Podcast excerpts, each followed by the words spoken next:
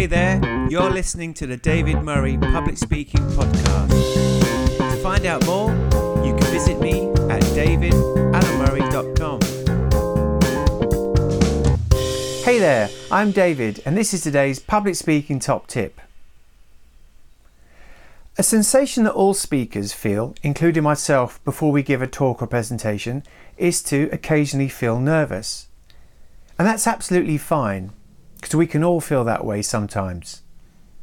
But there's a simple strategy that we can all use that helps us to feel more confident and to settle our nerves before delivering a speech or presentation. And it's simple and easy to do. And it's called focusing on our breath. So before you deliver your next speech or presentation, bring attention and awareness to your breath. Notice as you breathe in, your chest rises, and as you breathe out, your chest falls.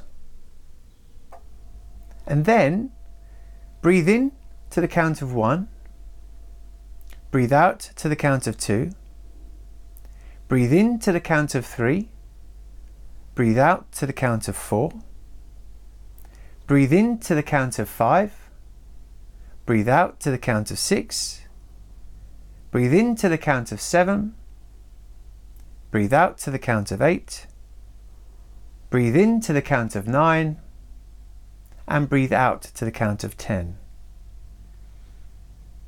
Now you can repeat that two or three times,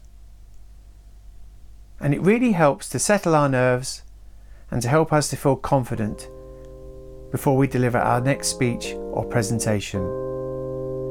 Thank you. If you'd like to find out more, you can visit me at davidallenmurray.com.